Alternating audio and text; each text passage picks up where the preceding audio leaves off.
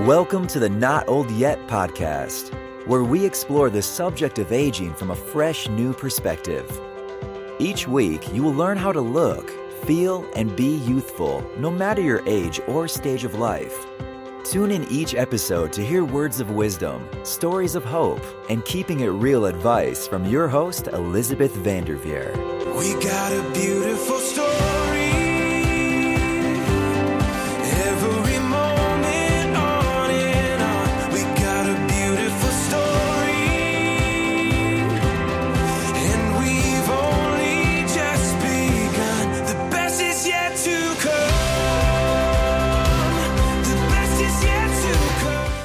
Everyone, I'm Elizabeth Vanderveer, your host of the Not Old Yet Global podcast and videocast.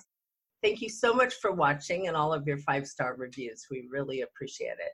Today, we are continuing a conversation about particularly P T S D and other mental health disorders and the amazing new treatment that is available to everyone now because of people like my special guest today, Doctor Stephen Mandel. Is an amazing physician that I've become acquainted with in L A. And I've received my own treatment with ketamine for my own P T S D at his beautiful clinic. And today we're going to talk to him and learn a little bit more about this treatment. We could spend hours on this topic, and we probably will because you guys are so interested in this, as was I. So Doctor Stephen Mandel has a master's in psychology. He also has his medical degree from the University of Southern California. He has his internship and residency in anesthesiology and went to Harvard for that and finished at U C L A. This is a very illustrious career. And now he continues on in his career after over thirty-five years. And he's got the Ketamine Clinics of Los Angeles. And he is truly one of the most extraordinary physicians that I've met, from all of his compassion, his passion, his interest in helping people beyond just doing something novel. He truly cares about people. In his clinic, he's performed over nine thousand infusions and treated over eleven hundred patients. He's been featured on The Doctors, C B S, P B S, many written blogs and other things, and I'm not even doing it justice. He's been married for thirty-four years, has four children, and truly is someone that I aspire to be like, and I look up to him. Doctor Mandel, welcome, and thank you so much for joining the Not Old Yet podcast. You are a shining example of what the Not Old movement is about. Thanks so much, Elizabeth. That's a beautiful introduction. I'm very happy to be on Not Old Yet. And to be able to share what I do, which is really keeping me young and very excited and very engaged with patients. I'm not sure where you want me to start. You just give me a lead and I'll go.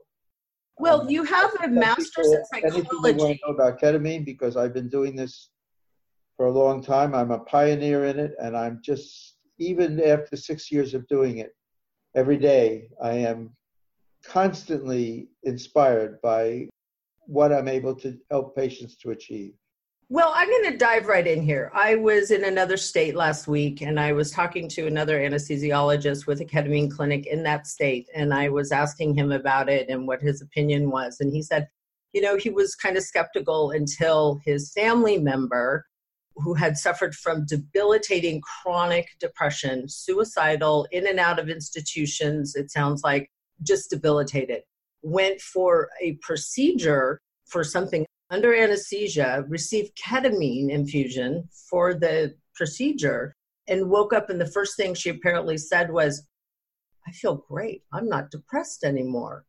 And this was like completely unrelated to being treated for depression. So the father, an anesthesiologist, checked the records and was like, what the heck was that that she just got?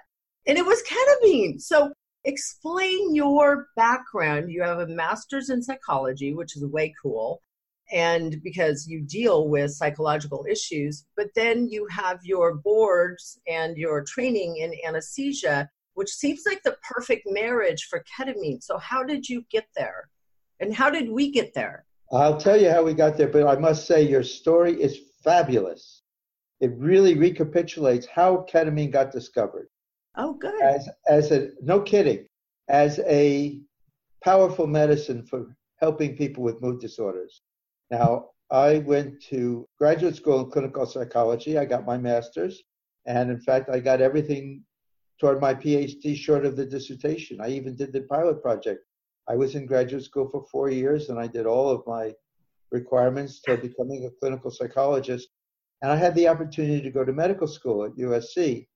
And I came out, and I, I got fascinated by anesthesia and by life support and by an artificial lung. And I went to Harvard to do anesthesia because at Harvard we had the um, I C Us were under the control of anesthesia.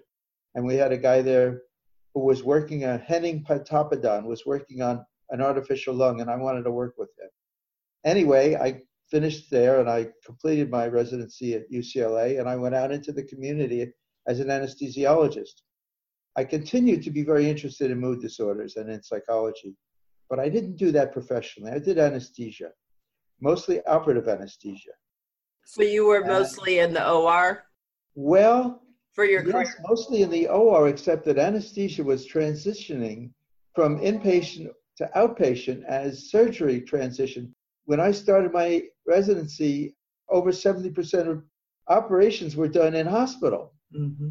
And now it's about twenty-five percent. It's just remarkable what's happened. And it happened, that evolution, the major share of that evolution happened as I was starting out on my career. In fact, I, after doing anesthesia in, in hospital for a while, I founded a, a mobile anesthesia service. And I got an S U V and I got a crash cart and a defibrillator and suction and oxygen. And I went around to plastic surgeons and to dental offices and podiatrists and interventional radiology clinics. That's and so did, cool. It was fabulous. It was really fun and very, very useful because these people didn't have to come in hospital right. to have these procedures done, and they could be recovered safely and spend the night at home. Mm. And it's an enormous comfort to patients. And then it's an enormous saving of public resources that they don't have to be overnight in hospital.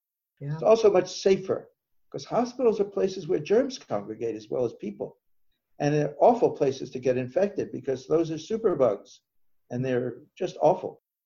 Anyway, I continued to do anesthesia and I used ketamine, but I used all the other anesthetics as well. Ketamine was originally synthesized in nineteen sixty-two. It became approved in nineteen seventy. And it immediately became the darling of the battlefield set because ketamine as an anesthetic is an analgesic. It kills pain in lower doses. Hmm. So we were at war with in Vietnam at that time. And medics could give an intramuscular injection of ketamine, and it would enable the wounded to actually participate in their own evacuation because they could move on shattered limbs and lift because and they, they weren't hurting.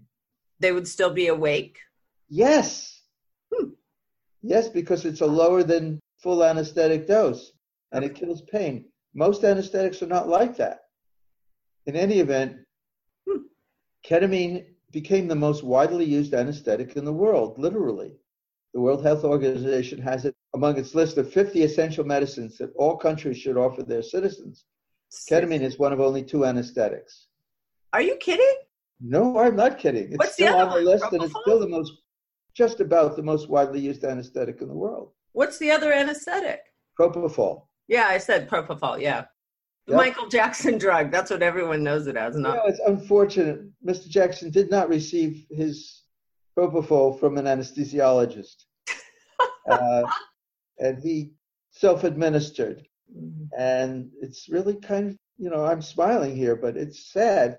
And he had a very varied past, and there are some things we wouldn't be so proud of about Michael Jackson. But he was an amazing musician. And for him to end really in middle life is just so sad and so unnecessary. Yeah. I don't believe he was a suicide. I think he was a mistake in dosing. Really? But, but I don't want to digress. Anyway, I did anesthesia using ketamine. And to go back to the story that you told at the beginning, we began to see, because I followed the mood monitor literature as well as the anesthesia literature in the nineties. Mostly veterans kept, or not veterans, but service-connected people kept coming back to the States and having anesthesia because they needed surgery to repair war injuries.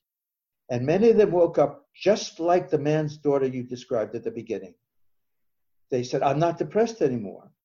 And some of them didn't say anything, but they were known to have P T S D. Hmm. And yet they woke up able to smile, not startling so much, sleeping through the night, not needing to sit with their back to the wall and their eyes on the door. And some smart people, unfortunately their, their names are lost to history, said, it couldn't be the ketamine. Oh, come on, ketamine's an anesthetic. Come on, what's going on with these guys? But it kept happening. And finally, somebody did a demonstration study. And in two thousand, Berman published the first observational study of ketamine for mood disorders. And it was found, and it was originally in P T S D, and it was found ketamine in small doses, much smaller than anesthetic doses, would lift mood and relieve suicidal thoughts and eliminate many of the symptoms of post-traumatic stress disorder. Wow. This was really exciting, but very hard to believe. Ketamine's an anesthetic. It puts people to sleep, as you said. So I watched this through the zeros, but around two thousand six, a guy named Zarate at the National Institute of Mental Health did the first controlled double-blind study of ketamine versus placebo for mood disorders. And he had fabulous results. I think sixty-eight or sixty-nine percent of Zarate's patients. Now, these are patients, Elizabeth, who had tried every possible treatment for depression before they got into Zarate's group. These were not people who were sad because their puppy died or their engagement broke off. These were people who were profoundly depressed. And yet they had tremendous benefits. Oh, they were profoundly depressed and had tried all the remedies, the S S R Is, the S N R Is, the atypicals, the antipsychotics, the mood stabilizers. Mm-hmm. Many of them had also tried E C T. Wow. These were people at the end of their line. And very poignantly, one of the people who founded the Ketamine Advocacy Network, which has been a champion for ketamine, Dennis Hartman, I'm not outing him, he's perfectly public about this, was in that group and had saved money to get ready to kill himself and used some of that money to go to Washington and get in the N I H study, thinking he would still have enough left if it didn't work, and it probably wouldn't work. Well, it did work, and Dennis has been a champion for uh, for ketamine and an advocate for ketamine ever since. In any event, still. I got really excited. I was still doing anesthesia, yeah, but I began increasingly to look for people who I could try ketamine infusions on, people who are depressed or suicidal or suffering from P T S D and who had tried everything and hadn't been relieved. And I did it in my spare time after anesthetics, and I did it for free. And I was just shocked at the success. It was unbelievable. You know, people go to medical school, and they really endure a lot to get in, and then they do endure a lot to learn. And then basically, whatever people say, they basically, they want to help people. They want to get the thrill of being instrumental in someone being transformed. Right. And to have this medicine able to do that was such a joy for me, really rejuvenating. I can tell you as short or as long as you like, I turned away from anesthesia. I found another guy to help. I was chief of anesthesia at a plastic surgery clinic at the time, and I was using their recovery room to do my infusions in the afternoon while my plastic surgery patients were recovering. And I got so busy with the ketamine patients that I passed on the anesthesiology responsibility, and I went on to do ketamine infusions. And at the time, you know, it's only six years ago, but in terms of the, the landscape, it's totally different. That was really, you know, I had friends who were psychiatrists who said to me, you know, Stephen, I really like you, but I'm not going to send you anyone. Well, why not? I mean, this really works. Well, maybe it does, and maybe it doesn't, but I'm not going to be first. I know, wouldn't want my name on this. These same brings, guys are now sending me patients all the time. It but, brings up a really good point that in medicine, you sometimes have to be putting your neck out to see progress and to move medicine forward. I used to offer a procedure that I actually got an F D A warning letter about because I was saying it was safe and effective, and it was. And I got an F D A warning letter, shut down my practice for that particular uh, service. And lo and behold, just a couple years later, who F D A approves it for Allergan, but our government. So I'm thrilled to see that you put yourself out there. You didn't get hammered for it. You didn't get shut down by somebody. I mean, whatever you did, you did right. And now it's become an accepted part of the industry, really without necessarily having to use an F D A-approved drug for that indication. Are you guys still using it off-label, or is it F D A-approved I V? Ketamine is approved by the F D A for anesthesia. Right. Okay. So it's off-label I V for the mood disorder. We're using it. Yeah, it's gotten more more complicated than that, though, Elizabeth, because in March of this year, ketamine is a molecule composed of two isomers. Isomers are identical chemicals that are different in shape. Molecules have shapes. They have structure. And there's an R for right, and L for S, S sinister in Latin.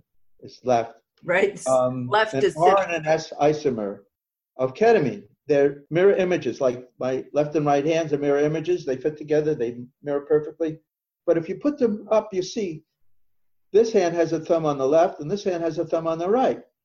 Isomers, they're identical chemically, but they're different shape in space.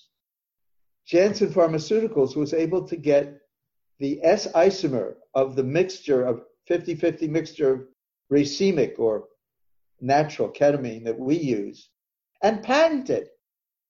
And the F D A approved their S ketamine given by nasal insufflation to squirt up the nose in March of this year. It's ten times, no, it's one hundred times as expensive, literally, and very cumbersome to administer. But ketamine, or S-ketamine anyway, for intranasal use is approved for depression by the F D A. Right. Okay. Uh, the mixture of the S plus the R, fifty-fifty, given any other way, or even that way by nasal insufflation, is not approved by the F D A. And it's not likely to be because it costs literally many millions of dollars to get approval. And right.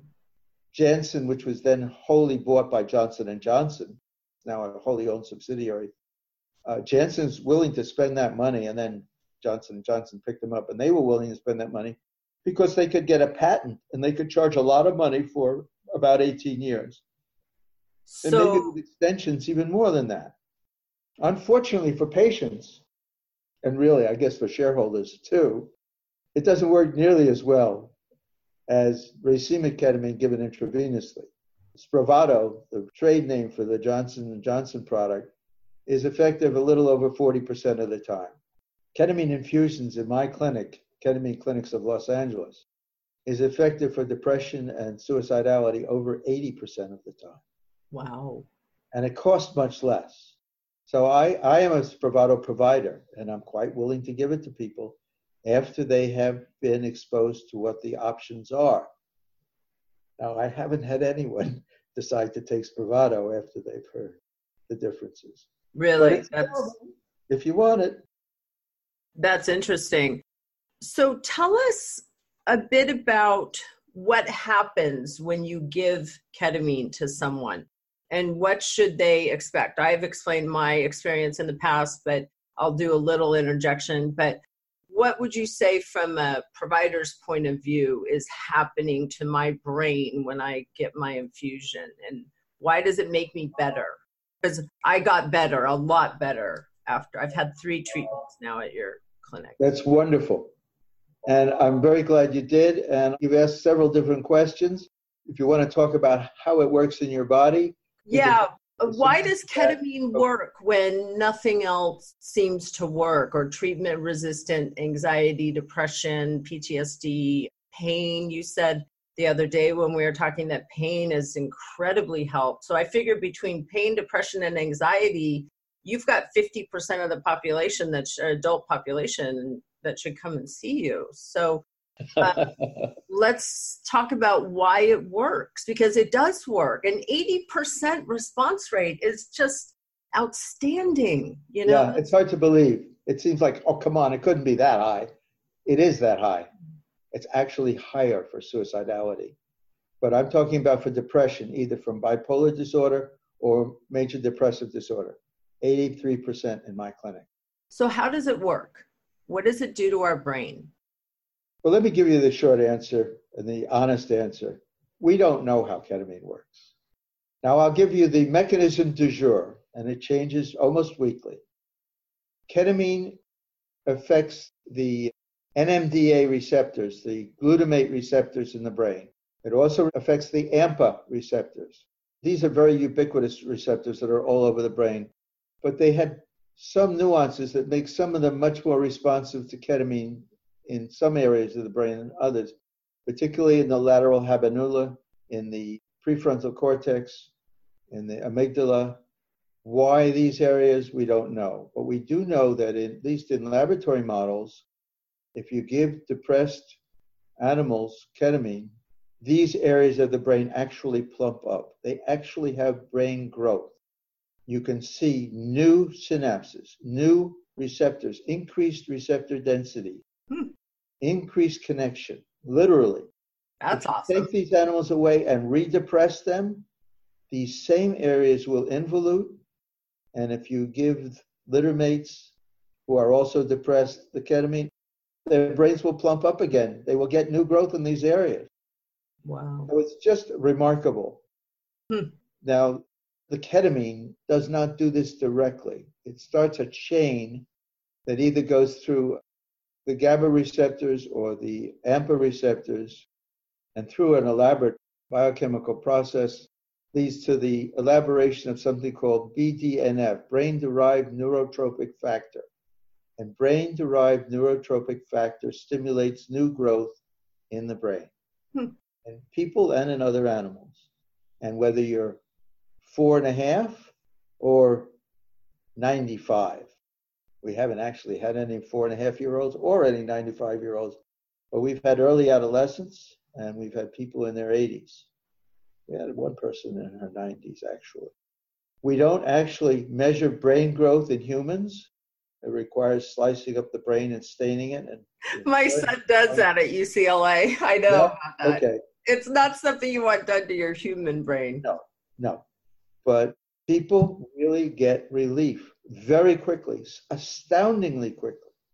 And the relief persists. You'll see in the literature, oh, it only lasts a short time.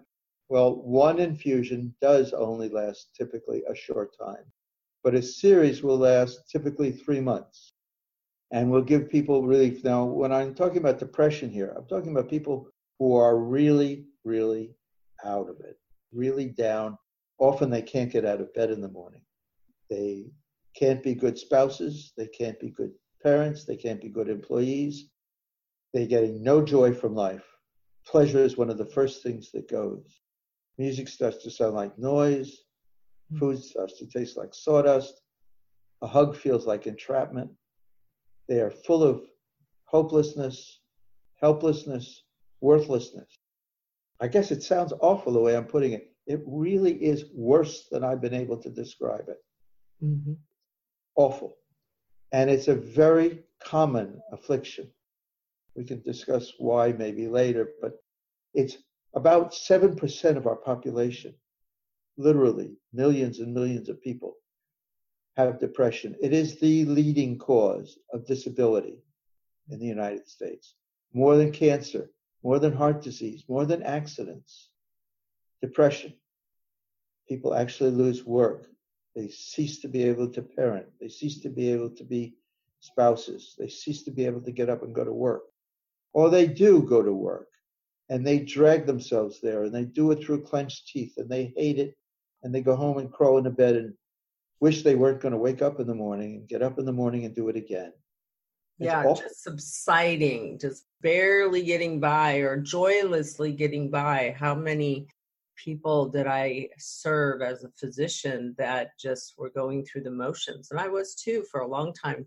I've talked about how, for me, P T S D was like a steamroller, a freight train that once my thoughts started or the flashbacks started, then it would just keep going and going and going, and I couldn't mm-hmm. stop it. And what ketamine did for me was like those things that like kill your tires, you know, it pops up and it just, it stops the rumination. That's it great. Stops it. And it kind of takes the air out of the tire, quite frankly. So it's not that it doesn't start still. It's sometimes the rumination, the stress, the worry, the anxiety does start, but then it just kind of loses flame.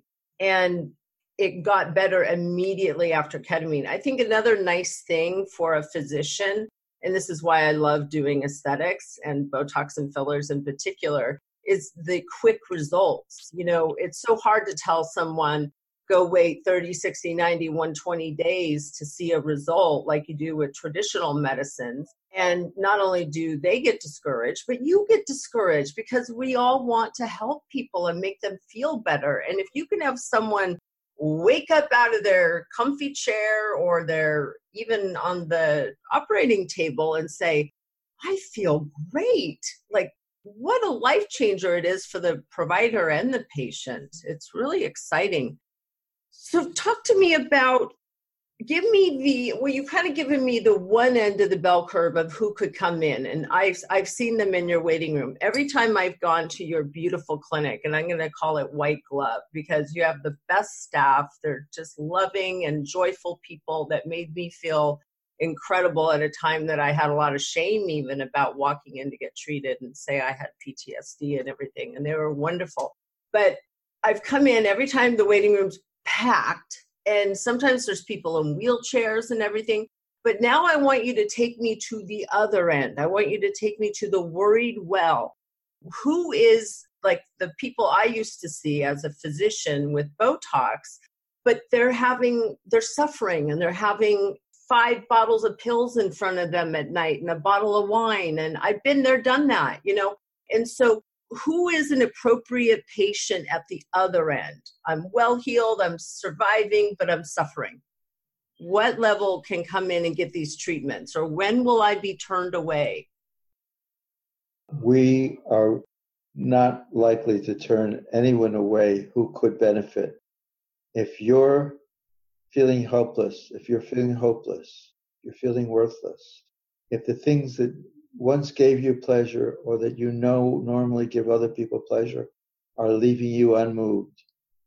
If your kid is giving you a kiss and saying, good night, mommy, and you're just wanting to get back to your T V show or your book or your newspaper, if you're not experiencing life fully, this may be the treatment for you. And the worse that is, and the more remedies you've tried to reverse that, that have not, the more important it is that you try this. But I've had people who are very highly functioning people who are not what you would typically think of as depressed. They don't have major depressive disorder. They don't have bipolar disorder. They're not O C D, but they're just having the blahs. They're having a late midlife crisis. Their marriage is stale. They're accomplished at their work, but they're not getting any satisfaction from it anymore. It seems like same old, same old. Their golf or their gin game, they're going through the motions because they're on their calendar to do, but it's not bringing them any satisfaction. Mm-hmm. I've had people like that come and just be thrilled to get their lives back, to be doing exactly what they were doing before, but now it has meaning. Now they feel connected. Now they're getting some joy. This is remarkable. Yeah, it's almost, well, it could be called a reset. So you kind of... Yes, for those people it is. Because outside an external view, they're not transformed. They're doing the same thing they did before they had their treatment. But now it's producing some fulfillment. That's the other end of the spectrum, as, as you put it, the well-heeled end, the accomplished end. I'm going to give a plug for something that we haven't talked about, and you can poo-poo it if you want. But I came in for a treatment uh, prophylactically because I had two weeks of business travel, intense meetings, tough negotiations, tough conversations, lots of stress and anxiety about the trips. And I came in the week before and had a great two weeks, was able to just have a transformative experience.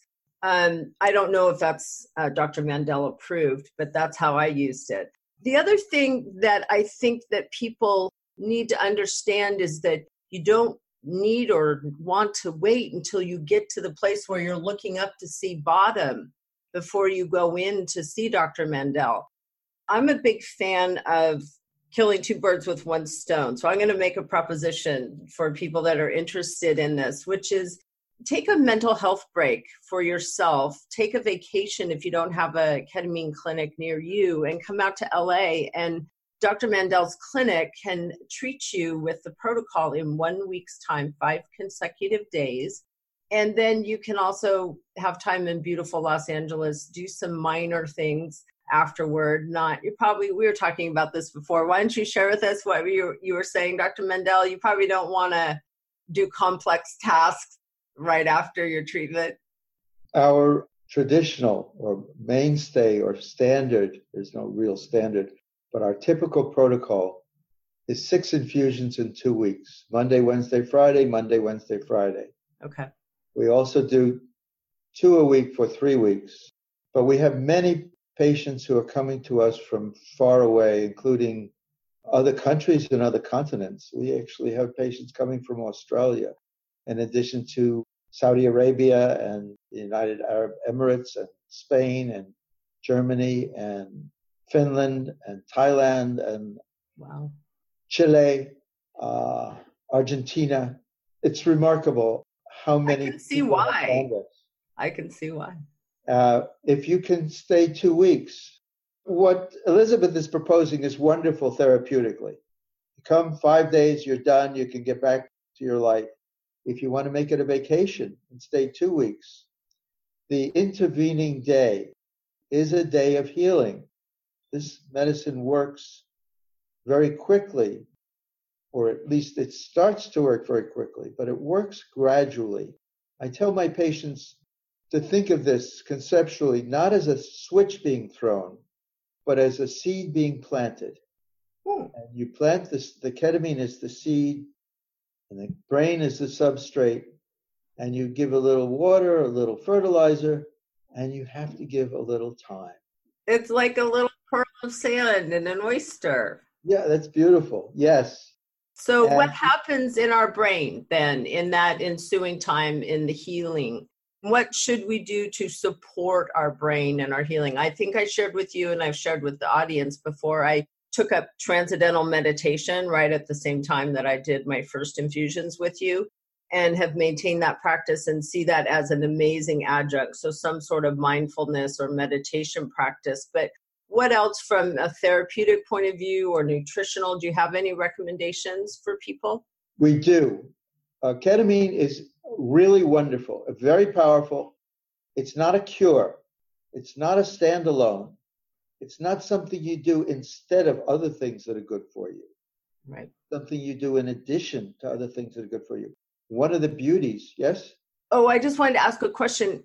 Uh, if someone is depressed and they're on any medication or multiple meds for depression, they come in to get ketamine and they go through your protocol, would they likely get off their medications?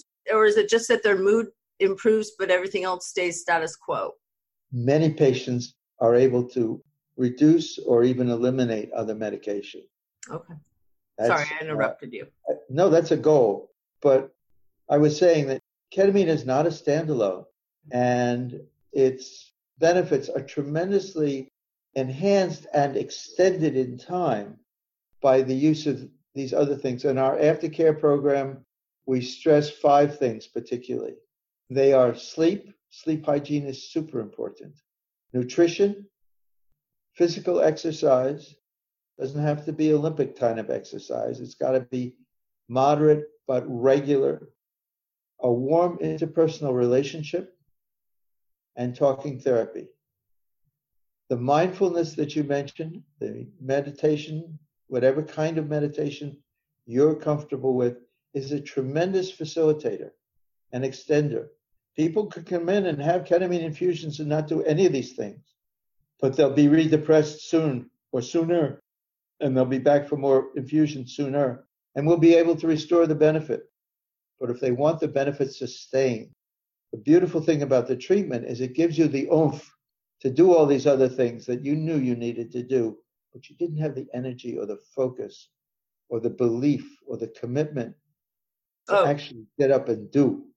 Brilliantly said. That's exactly what it feels like. It's like somebody just got me focused, and I wouldn't say energetic as much as just energized to, yeah. to do something and move forward. That's a really good way of explaining it. You're not speedy, but you're focused. Another thing that happens with me and T M is now I am able to recreate some of the dissociative symptoms that I had while I was getting ketamine infusions at your office while I'm in my meditative only state. So something is going on up there in the brain where those memories and pathways that were experienced in your clinic are coming back now in meditation, which is, they were very pleasant. I explained this on a podcast. My, all three infusions with you have been different. And I have heard that's not uncommon. Is that right? That each It is right. Very common for patients to say, oh gosh, this time was different. And after they've had a series, you know, they were all different. Mm-hmm. You know, the ketamine sort of provides the fuel and the mechanism for the journey, but the patient designs the journey. I love, I love talking to you, because you know what my first thought was, and it just makes sense to me. After I got out of my third one, and it was, I've even talked about it on air, I was like, hmm, it just wasn't like the other one. My second one was amazing, but I realized each time I went in, I went in with a different mindset, a different, like either I was not feeling as well, or one morning I did slip and have a little coffee before I went in. The other morning I didn't. So I was sleepier when I underwent the infusions. Who knows what happens, but it is very different every time. And you can't, I couldn't predict it. But the second time that I went, it was amazing because I was, I disassociated from my body very quickly.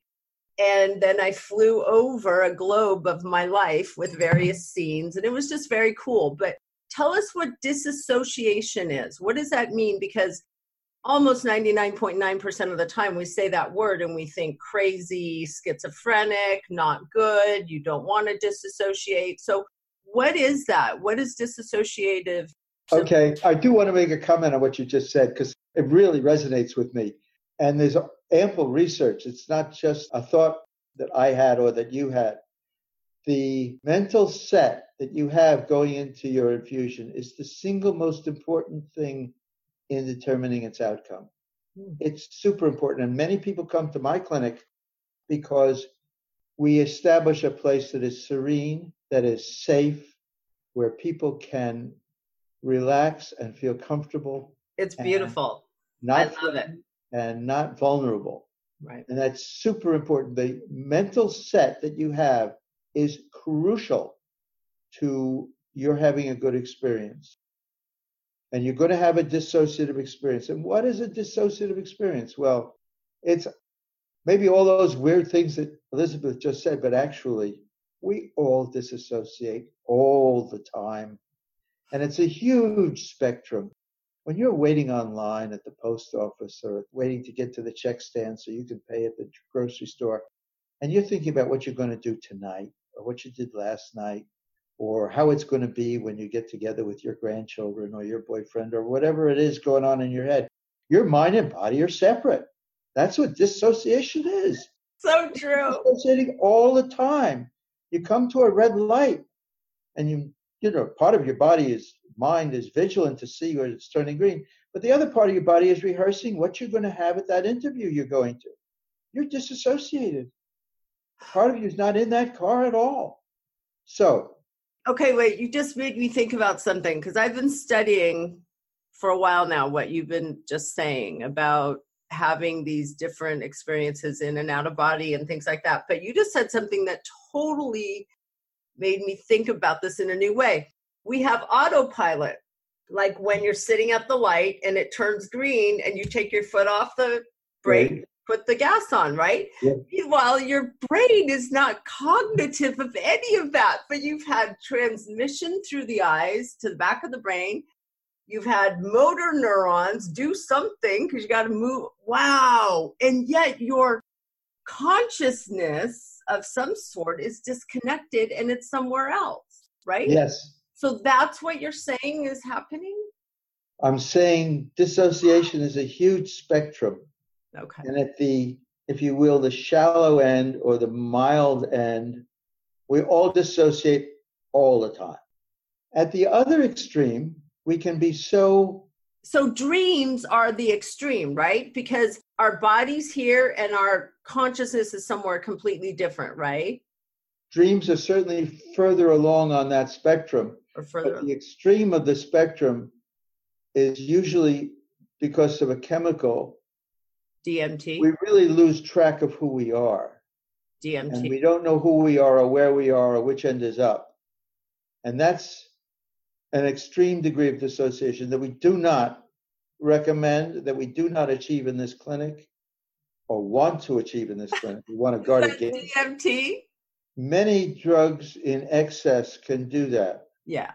Ketamine used recreationally can cause that degree of dissociation. L S D causes that degree of dissociation. D M T, M D M A can as well. Really? Psilocybin can. Most of the mind-altering substances, if pushed, can do that. Massive amounts of alcohol can do that.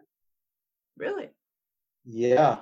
Not withdrawal, but actually drinking can cause. Yes, that. People have what they call blackouts. Oh, I sure. mean, they're not blacked out. It's their ability to store what they're doing is blacked out, and they emerge not knowing what they did.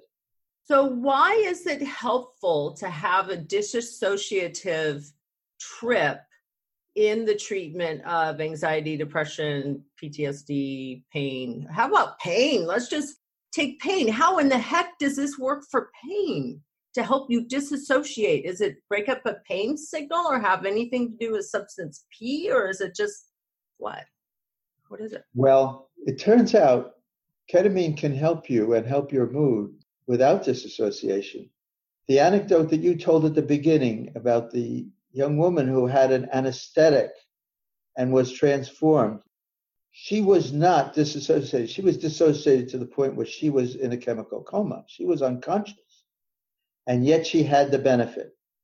The guys coming back from Iraq and Afghanistan in the nineties who formed, whose response formed the basis for the observations that led to the use of this medicine for people with depression. They were put to sleep for surgery. They didn't have the dissociative experience that you and I are speaking about now. They went way past that into unconsciousness. Right. Yet they benefited. However, as you point out, having a dissociative experience is facilitatory of having the transformation that people come to see, to get here. It does improve the quality and probably the response rate. Probably more people get a better response if you can hit the sweet spot where they're dissociated but still conscious. Hmm. So we strongly advocate for that. There is a little bit of research as to whether or not dissociation is necessary to the transformation that ketamine provides. Well, presumably, uh, if it was, then the nose spray wouldn't work, right? Because that's not disassociating the patient. But it does produce dissociation. Unfortunately, it only produces it very briefly, because the nasal spray is a solitary squirt, and then a few minutes later, you give a second squirt. Whereas with intravenous, and we're talking about route of administration, we get down into the weeds here. We give ketamine intravenously, and we use precision pumps, not an I V drip. So we know exactly how many micrograms per minute the patient is getting every single minute. Patient has an I V in and raises his hand up. The drip goes slower. Patient takes his hand off the armrest and puts it down by his side. The drip goes faster. We don't use drips. We use precision pumps. This steady state of ketamine infusion over time is the major factor in producing the transformation that we seek, that we offer, and that differentiates us from recreational ketamine, which is given as a bolus, as a lump, as a one-time. And you get a sudden, huge rise in blood level and an immediate decline. And it's episodic. And it's the same medicine, but it's a totally different therapeutic effect or not therapeutic effect. You need the steady state continuous infusion to get the result. And I'm a pioneer in doing this. And one of the early innovations that I made and, and shared widely with others, because I founded an organization to, for ketamine practitioners for the American Society of Ketamine Physicians. Most responsible practitioners in the United States are members. It's, it's the umbrella organization for people who care for people using ketamine. That's and amazing. Most of those advocate for what I started advocating for, which is that you have to adjust the dose to suit the patient. You can only do that, adjusting the dose, if you're giving it continuously. If you give it in a muscle or you give it up the nose, the dose that you gave is the dose they got. There's no adjusting. We come in and examine our patients and interact with our patients and change the dose accordingly. That was a major innovation at the time, although now most practitioners do do that. Although most don't do it during an infusion. They do it between infusions. Right. I had my dose we do it during an infusion. Yeah. I had my dose adjusted throughout the infusions. It's it's nice, and it's nice to have people come in. This last time, it's interesting, as you've been talking about some of this stuff, I've had some flashbacks and some memories that I had forgotten about the experience of the actual treatment and the actual infusion. I felt at one point like I had been gone for a long time. And yes. like days, like I was like, wow, I'm still here at this clinic. I can't believe it. It's been days and hours, and it felt so long. And it had been, I think she said fifteen minutes or something. It's so cool that it gives you that. I think one of the best ways I can describe this treatment, even though it's done way more for me than this, is it helps you get out of your own way. And yeah, that's a great way to say it. Stop the rumination, over focusing on the negative and the things that don't matter and the triggers. I mean, people talk a lot about triggers in P T S D, but there's triggers in people that are depressed and anxious and addicted and painful. I know yes. a lot of people that get triggered into having pain just by even thinking about something that they have to do. You know, they yes. start to say, oh, I got to go mow the lawn. Oh, my back. You know, so thoughts are just so powerful. That if this drug can interrupt that rumination or the people that just wake, this is not what it is, but if you feel like you just can't wake up with the glass half full, it's always half empty and you just can't get out of your own way, you know, do this for your quality of life and do it before it's too late. And the reason why we're talking about this on the Not Old Yet podcast is because not only are you the perfect example of not old yet, doing what you do at this stage in your life, but because there's so many people that are in their fifties and sixties and even seventies that are going to live for decades that may be suffering right now. You know, there may be people that uh, feel that because they were in a war that's, you know, not remembered that often, that they're too old to have a new life and a new way of thinking.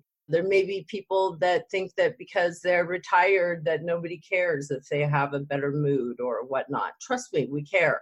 If you're miserable and you've got decades left to live, this could be a really potentially life-changing treatment option for you. And people like you, Doctor Mandel, are just incredible that you are doing this, pushing the industry forward, pushing medicine forward.